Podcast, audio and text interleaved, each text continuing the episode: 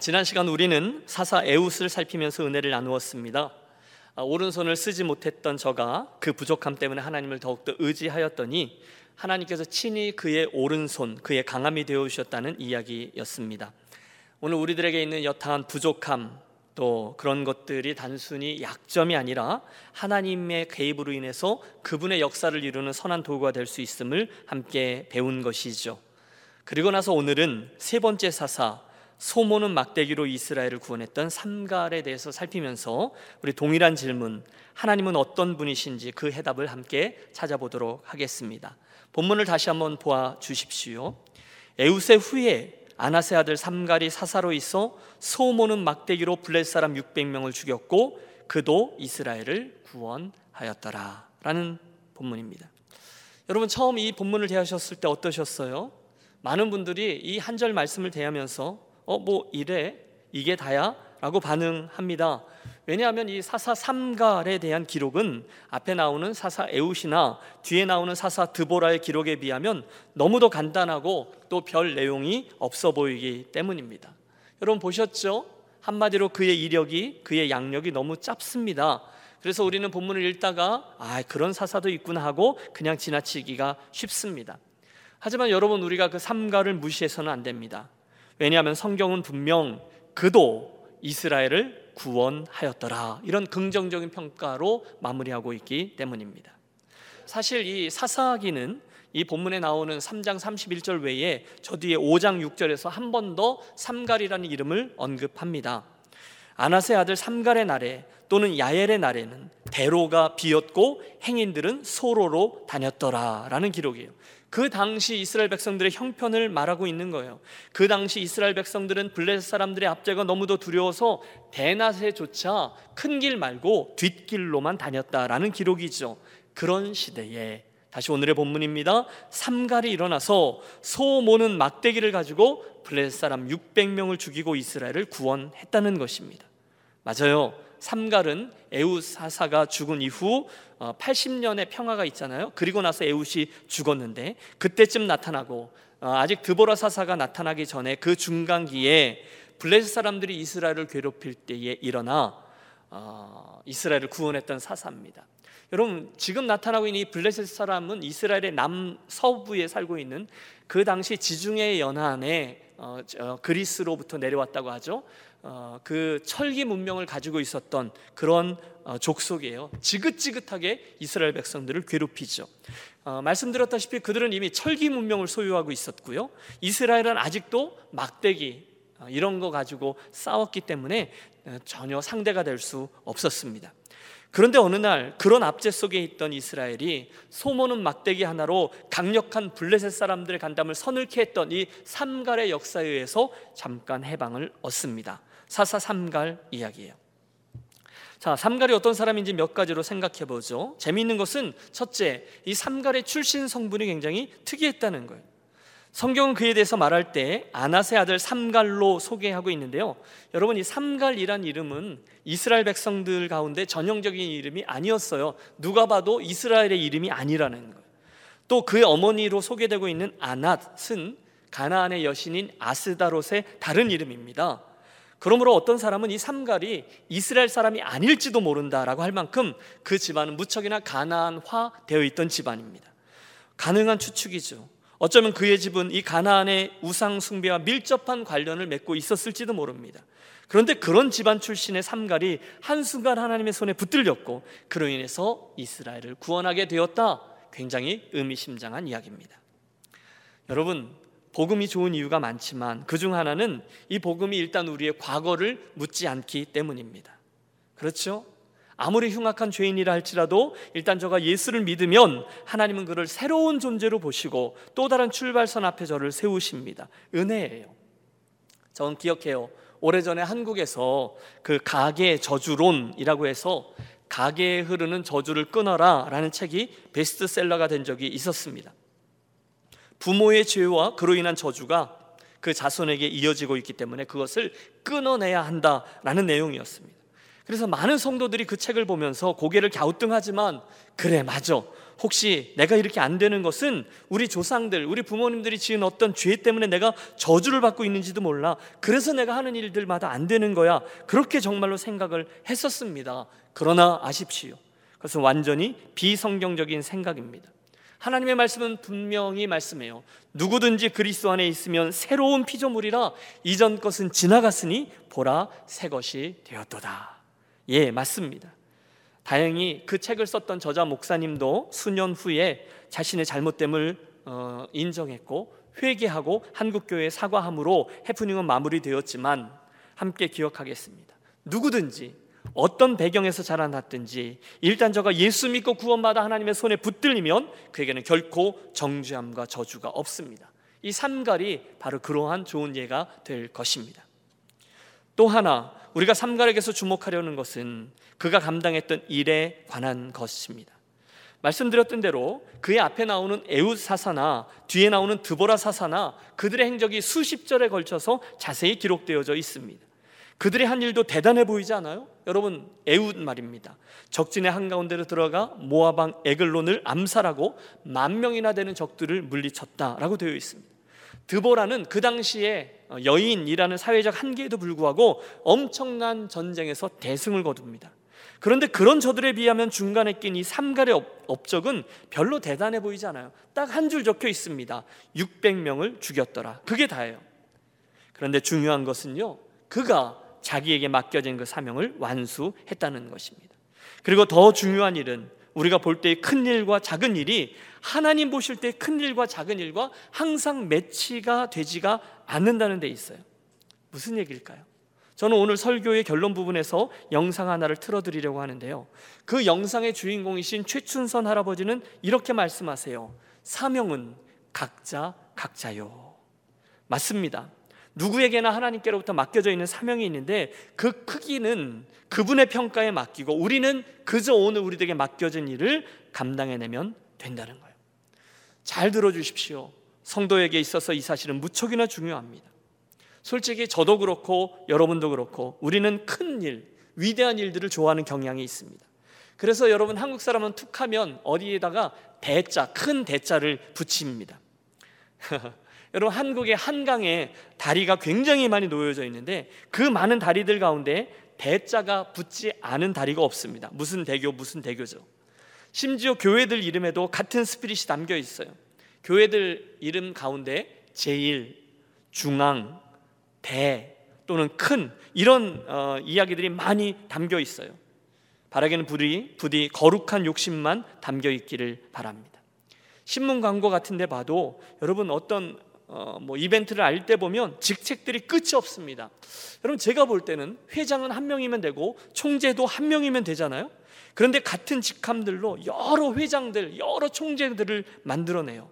같은 스피릿 때문이죠. 중요한 직위, 위대한 일, 엄청난 성취 등등이 우리 안에도 이미 어마어마한 가치로 자리매김하고 있습니다. 그러다 보니 자칫 성경적인 가치들, 작은 것의 중요함, 무명의 충성, 왼손이 모르는 오른손의 선행, 이런 것들이 경시되곤 합니다. 거기서부터 우리는 서로를 비교하고 우리는 경쟁하고 스스로를 불행하게 생각하는 안타까운 일들이 발생해요. 그러나 오늘 이 삼갈에게서 함께 배우겠습니다. 여러분, 잘 주목해 주십시오. 정작 중요한 일은 그 일의 크기가 아니라 그 맡겨진 사명을 충성스럽게 완수해내는 데에 있습니다. 그리고 나서 그 일의 크기와 가치에 대한 평가는 온전히 하나님 그분에게만 달려있음을 기억하십시오. 여러분, 아십니까? 사사기에 나오는 여러 사사들, 그 인물들은 뚜렷이 두 가지 인물들로 나뉩니다. 그 구분은 그가 어떠한 일을, 얼마나 큰 일을 이루어냈는가, 그 일의 크기를 따르지 않아요. 대신에 그 구분은 하나님 앞에서 그가 그 일을 어떻게 해내었는가를 따릅니다. 큰 일을 한 것 같지만 하나님의 긍정적인 평가가 따르지 않은 이들이 있어요. 반대로 작은 일을 한 것 같지만 하나님의 긍정적인 평가가 내려지는 경우가 있습니다. 여러분, 이 사실을 직시하는 건 굉장히 중요합니다. 하나님 앞에서 중요한 것은 그에게 맡겨져 있는 사명의 크기가 아니라는 거예요. 그 사명을 감당해내는 거예요. 여러분 5달란트, 2달란트, 1달란트 각각 받은 종들에게 있어서 그들에게 중시하는 것은 그 맡겨진 일을 최선을 해서 감당했느냐 아니냐 거기에 있습니다. 그분 앞에서 에훗의 사명을 감당하면 되고 삼갈의 사명은 삼갈이 감당하면 되는 거예요. 김 목사의 사명은 김 목사가 감당하고 여러분의 사명은 여러분이 감당하시면 돼요. 사사기에는 역설적인 그런 예들, 그런 이미지가 많이 등장합니다. 여러분, 삼손의 손에 붙들렸던 나귀 턱뼈, 야엘이란 여인의 손에 들렸던 장막 말뚝, 또 기드온 선지자가 들고 있었던 항아리 등등이 그런 경우입니다. 우리가 주목하기에 너무 평범한 것, 너무 작은 것, 그런 것들이 있어요. 그러나 그 사명을 감당해내면 그걸로 만족할 수 있다는 거예요. 여러분 주목하세요. 작아도 됩니다. 평범해도 됩니다. 중요한 것은 맡겨진 사명을 완수해내는 거예요. 아브라함 링컨의 말을 들어보세요. 하나님은 평범한 사람들을 제일 사랑하신다. 왜냐고? 당신은 평범한 사람을 가장 많이 만드셨기 때문이다. 요즘 우리가 예배당 예배로 모이지 못하지만 여러분 그 전의 상황을 떠올려 보세요. 또 앞으로 있어질 우리들의 다시금 재개되는 예배를 생각해 보세요. 매주 주일날 아침에 우리가 하던 일이 있었어요. 주일 아침이면 제일 먼저 성가대가 오셔서 연습실 문을 열고 또 식사 담당자가 부엌에 문을 열고 들어가 스토브를 켭니다. 본당에는 안내팀이 오셔서 주보를 정리하고 예배의 환경을 살펴요. 스위치를 켜고 히터를 조절하고, 여러분 이런 모든 평범한 섬김들 하나하나가 오늘 본문에 나오고 있는 이 삼갈의 섬김인 줄로 믿습니다. 기억하십시오. 하나님의 역사는 대부분 그런 평범한 인물들의 소박한 섬김들을 통해서 진행되고 있어요. 그 와중에 저와 여러분에게 맡겨주신 하나님 앞에 사명들이 있습니다. 그게 누가 다른 이들이 보기에는 그런 놀라운 것, 큰 것이 아닐 수도 있어요. 하지만 그것들을 잘 감당해낼 때 그들이 누구냐? 바로 오늘의 사사 삼갈이라는 것입니다. 세 번째, 또 하나 우리들의 시선을 붙드는 사실이 있습니다. 그것은 삼갈이 자기의 사명을 감당할 때 그의 손에 무엇이 들려 있었는가라는 점입니다. 무엇입니까? 예, 소모는 막대기라고 되어 있습니다. 따라해 주세요. 소모는 막대기, 소모는 막대기. 그런데 여러분, 그 평범한 도구가 하나님의 손에 붙들리자 엄청난 능력의 도구로 사용됐다는 점을 주목하고 싶어요. 어떻게 된 건지는 몰라요. 하지만 그 일은 일어나고야 말았습니다. 사실 이런 막대기 하면 기억나는 성경 속의 유명한 막대기들이 많습니다. 여러분, 그 하나님의 언약궤 안에 들어있는 아론의 쌍난 지팡이 신비하죠? 하지만 그 앞에 나왔던 모세의 지팡이도 대단합니다. 모세가 들고 있던 그 지팡이, 그 막대기 말입니다. 호렙산 기슭에서 하나님을 대면했습니다. 하나님이 말씀하세요. 내 손에 든 것이 무엇이냐? 여러분 몰라서 물으셨을까요? 아니에요. 그가 쥐고 있던 것이 무엇인가? 막대기였어요. 지금까지 그 미디안 광야에서 40년 동안 자기의 양들을 칠 때 사용해왔던 그 막대기 말입니다. 그런데 하나님은 그 막대기에다 의미를 부여하세요. 너는 이 지팡이를 손에 잡고 이것으로 이적을 행하라. 그 순간 그가 붙들고 있던 그 막대기는 단순히 양을 치던 막대기가 아니라 하나님의 권능을 드러내는 능력의 막대기, 능력의 지팡이가 되었어요. 그는 그것으로 홍해를 가르고 그것으로 반석에서 물을 나게 합니다. 그 당시 이스라엘 사람들이 사용하고 있던 이 소모는 막대기란 팔레스틴에서 보통 밭을 이렇게 갈 때 사용하는 한 2.5m 정도 되니까 제 키에 한 1.5배 정도 되는 그런 농기구 막대기를 의미합니다. 한쪽의 끝은 좀 뾰족하게 다듬어서 소를 몰 때 이렇게 툭툭 치기도 하고 찌르기도 하고요. 대신에 이쪽 한쪽은 좀 뭉툭하고 넓적하게 만들어서 삽처럼 땅을 파고 이럴 때 사용했답니다. 그런데서 여러분 생각해 보세요. 전쟁이 일어나는데 삼갈이 그런 무기라고 부르기에는 너무도 우스운 막대기를 가지고 철기 문명, 철제 무기들을 가지고 나오는 600명이나 되는 블레셋 사람들을 쳐 죽였다는 거예요. 여러분 그런 생각을 해봅니다. 맨 처음에 무기를 든 블레셋 군사들이 막 저쪽에서 나오고 있는데 이쪽에서 삼갈이 나오고 있는 거예요. 그런데 막대기를 들고 나와요. 그러니 여러분 그 사람들이 어찌 비웃지 않을 수 있었을까요? 하지만 결과는요, 삼갈 앞에 수북히 쌓인 블레셋 사람들의 시체들이었습니다. 여러분 우리 하나님은요 굉장히 위트 있는 분이세요. 여러분 그분이 우리 사람을 뭘로 지으셨죠? 금이나 은으로 지으셔도 되는데 가장 평범한 흙으로 만드셨어요. 홍해는요, 아까 말씀드린 모세, 양을 치던 막대기가 그 바다를 가리킬 때 갈라집니다. 골리앗은요, 시냇가에 굴러다니던 자그마한 돌멩이에 의해 쓰러집니다. 똑같습니다. 오늘 이 삼갈의 소모는 막대기는 너무너무 평범한 것이지만 블레셋 사람 600명을 쓰러뜨리고 이스라엘에게 자유를 선사합니다. 하나님의 역사는 온통 이런 평범한 도구들에 의해서 진행되었어요. 저에게는 이 사실이 굉장히 큰 힘이 됩니다. 저도 목사로 살아가다 중간중간 힘들 때가 있습니다. 그러던 제가 꼭 돌아가는 성경 속의 말씀이 있어요. 유학생활 중에 어느 날 있었던 스터디 캐럴이라고 제 공부방에서 있었던 큐티한 장면이었어요. 복음서 가운데 오병이어 사건 이야기가 나오잖아요. 제가 그날 그 사건 속에 소년이 된 거예요. 원래 제 손에 있는 것은 보리떡 5개와 물고기 2마리, 자그마한 팔레스틴 소년의 런치박스입니다. 그런데 주님이 제게 말씀하세요. 그것을 내게로 가져오라.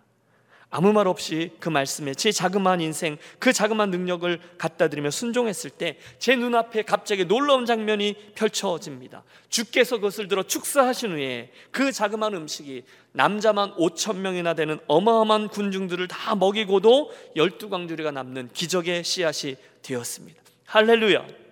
여러분, 그 순간 저는 큰 용기를 얻습니다. 저의 평범함, 저의 별품 없음, 저의 능력 없음은 별 문제가 되지 않아요. 오히려 하나님은 그런 모자란 사람 에훗, 그런 평범한 사람 삼갈을 들어 쓰시는 분이셨습니다. 그게 삼갈 이야기예요.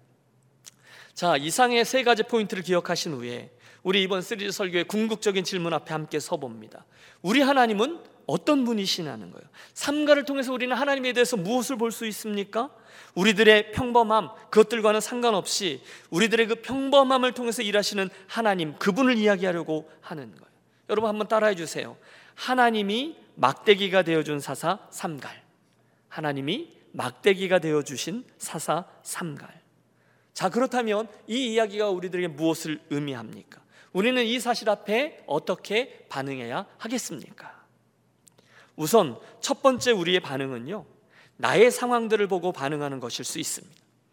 여러분, 혹시나 이런 어려운 상황들이 저와 여러분 앞에 펼쳐졌을 때 저와 여러분 혹시 그 상황이나 우리들의 능력, 내 형편만을 보고 반응하지 않으십니까? 에이, 그건 성경 속에 나오는 이야기고 실제는 그렇지 않지 하시면서 말입니다. 다른 말로 하면 에이, 내가 무슨, 내 주제에 무슨, 내가 이 형편에 뭘, 내가 이것 하나도 제대로 못하는데, 이렇게 믿음 없는 반응을 우리 얼마든지 할 수 있습니다. 그건 모세나 사도바울 정도 되는 거인들이나 하는 거지, 내가 무슨, 나는 너무도 평범한 이스라엘의 소모는 사람 삼갈일 뿐인데 뭐. 여러분, 우리 너무도 자주 그렇게 반응합니다. 마치 한 달란트 받은 종이 아무런 기대감도 없이 땅속에 그거 묻어두었다가 그 주인에게 억지로 가지고 나오듯이, 내가 무슨, 내가 뭘 나서서 하다가 큰일 나려고, 내 신앙도 제대로 하나 못 챙기는데 무슨 교회를 섬기고 무슨 주님을 섬기고 무슨 하나님 나라를 이야기하겠어. 여러분, 우리 그럴 수 있습니다. 너무 흔한 반응이 있죠. 영성은 시선 처리라고 했습니다. 우리들의 믿음은 시선을 어떻게 처리하는가에 있어요. 우리가 오늘 무엇을 보는가, 그것이 우리들의 반응을 결정짓습니다.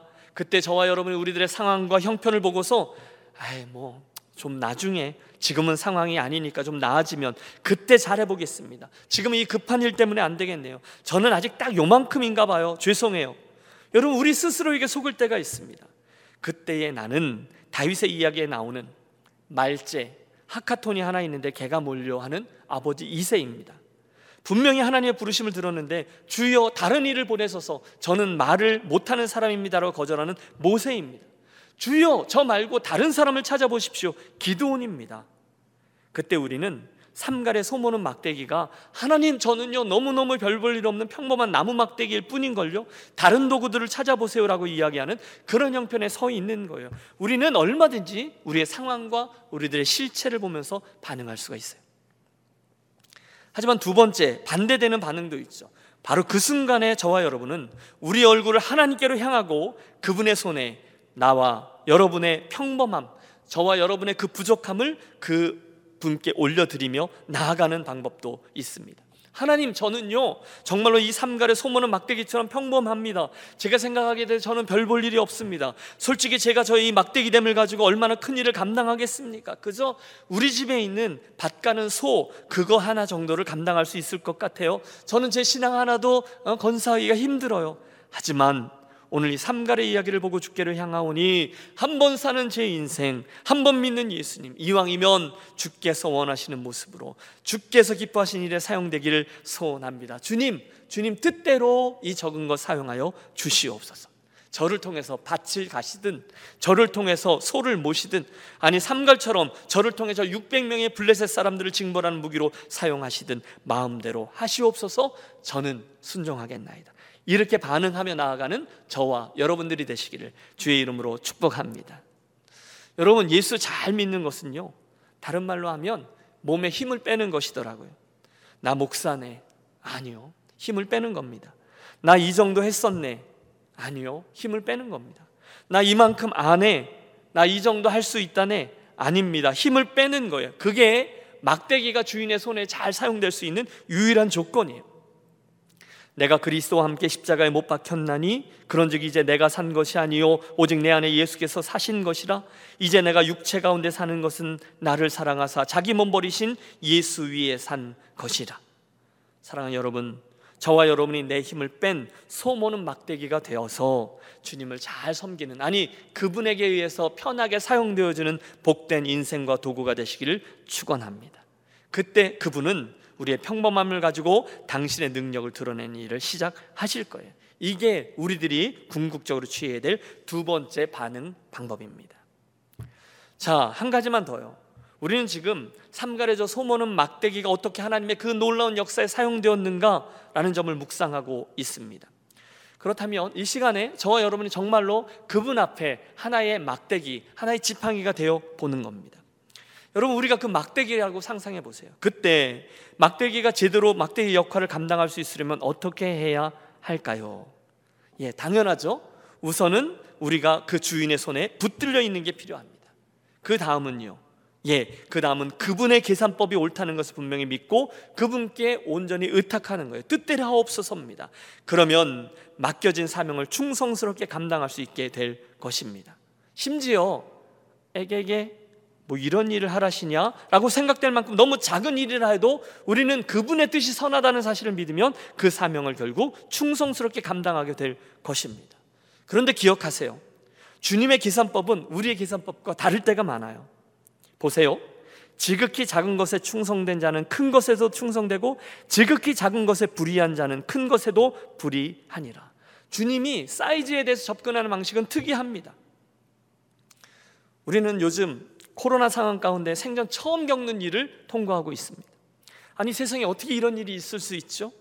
여러분, 이 세상에서 가장 잘 살고 가장 강대국이라고 일컬어지는 미국 땅이 어떻게 이렇게 초토화된 채로 이렇게 당할 수가 있냔 말입니다. 여러분, 이런 상황 속에 우리 하나님은 어디 계실까요? 이 상황을 통해서 하나님은 저와 여러분에게 무엇을 말씀하고 계실까요? 그분의 뜻은 언제나 자명하게 드러날 것일까요? 예, 물론 그분은 우리가 던지는 이 모든 질문들에 대해서 우리가 원하는 때에 우리가 원하는 대답을 다 주실 의무가 없으신 분이세요. 그분이 또 당신의 모든 뜻을 자명하게 저와 여러분이 설명해 주신다 해도 부족한 우리가 그 뜻을 다 듣고 이해할 리가 만무합니다. 하지만 이런 상황 속에서도 우리는 그분의 선하심을 분명히 믿습니다. 그분은 오늘도 당신의 뜻 가운데 가장 선한 손길로 역사를 주관하고 계심을 믿습니다. 아멘입니까? 그 와중에 주님은 오늘도 우리에게 여전히 말씀하고 계심을 우리 또한 믿습니다. 자, 그렇다면 우리들의 믿음의 반응은 이제 한 가지뿐입니다. 그것은 그분의 선하심과 그분의 뜻을 분명히 믿고 우리는 오늘 이곳에서 맡겨진 믿음의 여정과 명하신 사명을 향해서 꾸준히 길을 걸어가는 거예요. 서지 않고 계속 가는 거예요. 우리는 믿어요. 야곱이요, 이민자가 되어서 베델에서 저 위에 바단 아람을 향해서 걸어갈 때 그가 의식하든 의식하지 못하든 하나님의 약속은 그와 함께 갔다는 사실을 말입니다. 하나님은 그에게 약속하신 대로 동행하셨고 지키셨고 그를 축복하셨습니다. 저는 오늘도 동일한 광야길을 걷는 저와 여러분에게 하나님의 은혜가 함께하고 계심을 믿습니다. 그리고 그 믿음 때문에 저는 우리 유니온 가족들 모두가 아무것도 보이지 않아도 무슨 일이 일어나는지 다 이해할 수는 없지만 우리가 지금 할 수 있는 믿음의 반응과 사명을 꾸준히 감당하는 지혜로운 종들이 되어주시기를 축원합니다. 다른 말로 성도로서 할 일을 꾸준히 성실히 하자는 거예요. 심지어 그것이 아주 소소해 보이는 일이라 할지라도 말입니다. 올 1월 새로운 챕터를 열면서 우리는 함께 신약을 일독했습니다. 그게 맞춰질 때 우리는 바로 이어서 구약을 일독하다가 얼마 지나지 않아서 이 코로나 상황을 만났습니다. 많은 분들이 할 게 있어야죠. 그래서 열심히 집에서 성경을 읽다 보니까 여러분 많은 분들이 우리들 교우들 가운데 인생에 있어서 처음으로 예수 되게 오래 믿었는데 처음으로 성경을 완독하게 되었습니다라는 고백들을 하셨어요. 너무너무 감사한 일입니다.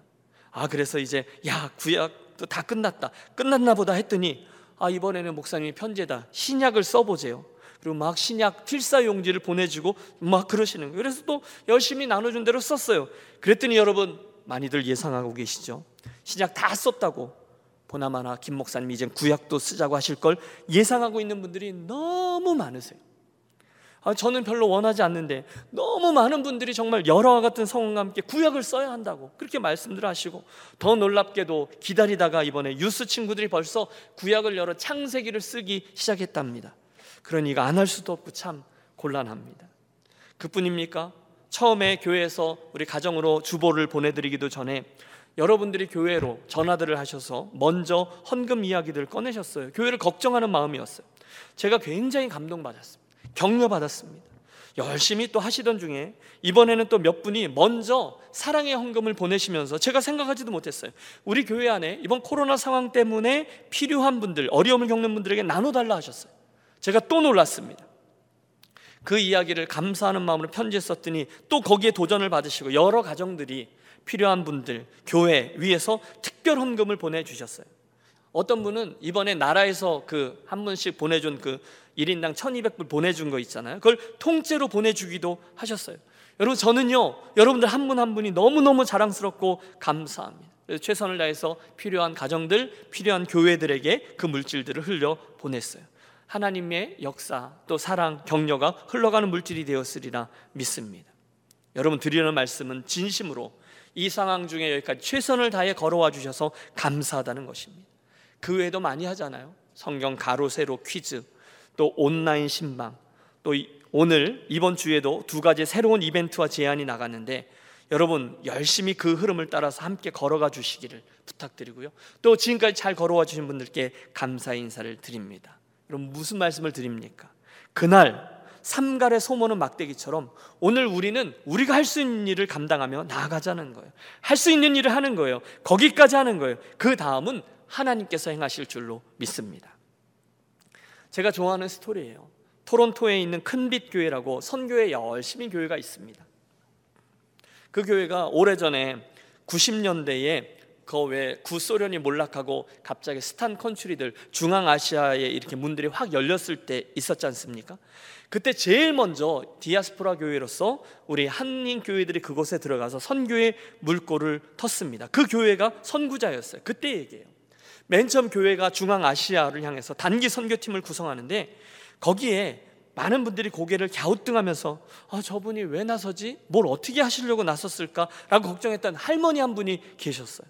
그 당시 70세가 훌쩍 넘으신 분이셨고요, 몸도 챙기기 힘들 만큼 연약한 분이셨대요. 그래서 많은 분들이 그냥 집에 계시고 기도나 좀 해주시지 라는 말을 여기까지 올라왔는데 아무도 말하지 못했대요. 왜냐하면 그 할머니께서 분명히 당신이 할 일이 있을 거라고 확신을 가지고 가셨기 때문이라는 거죠. 그리고 우여곡절 끝에 그 첫 번째 팀이 그 스탄 컨츄리에 도착한 거예요.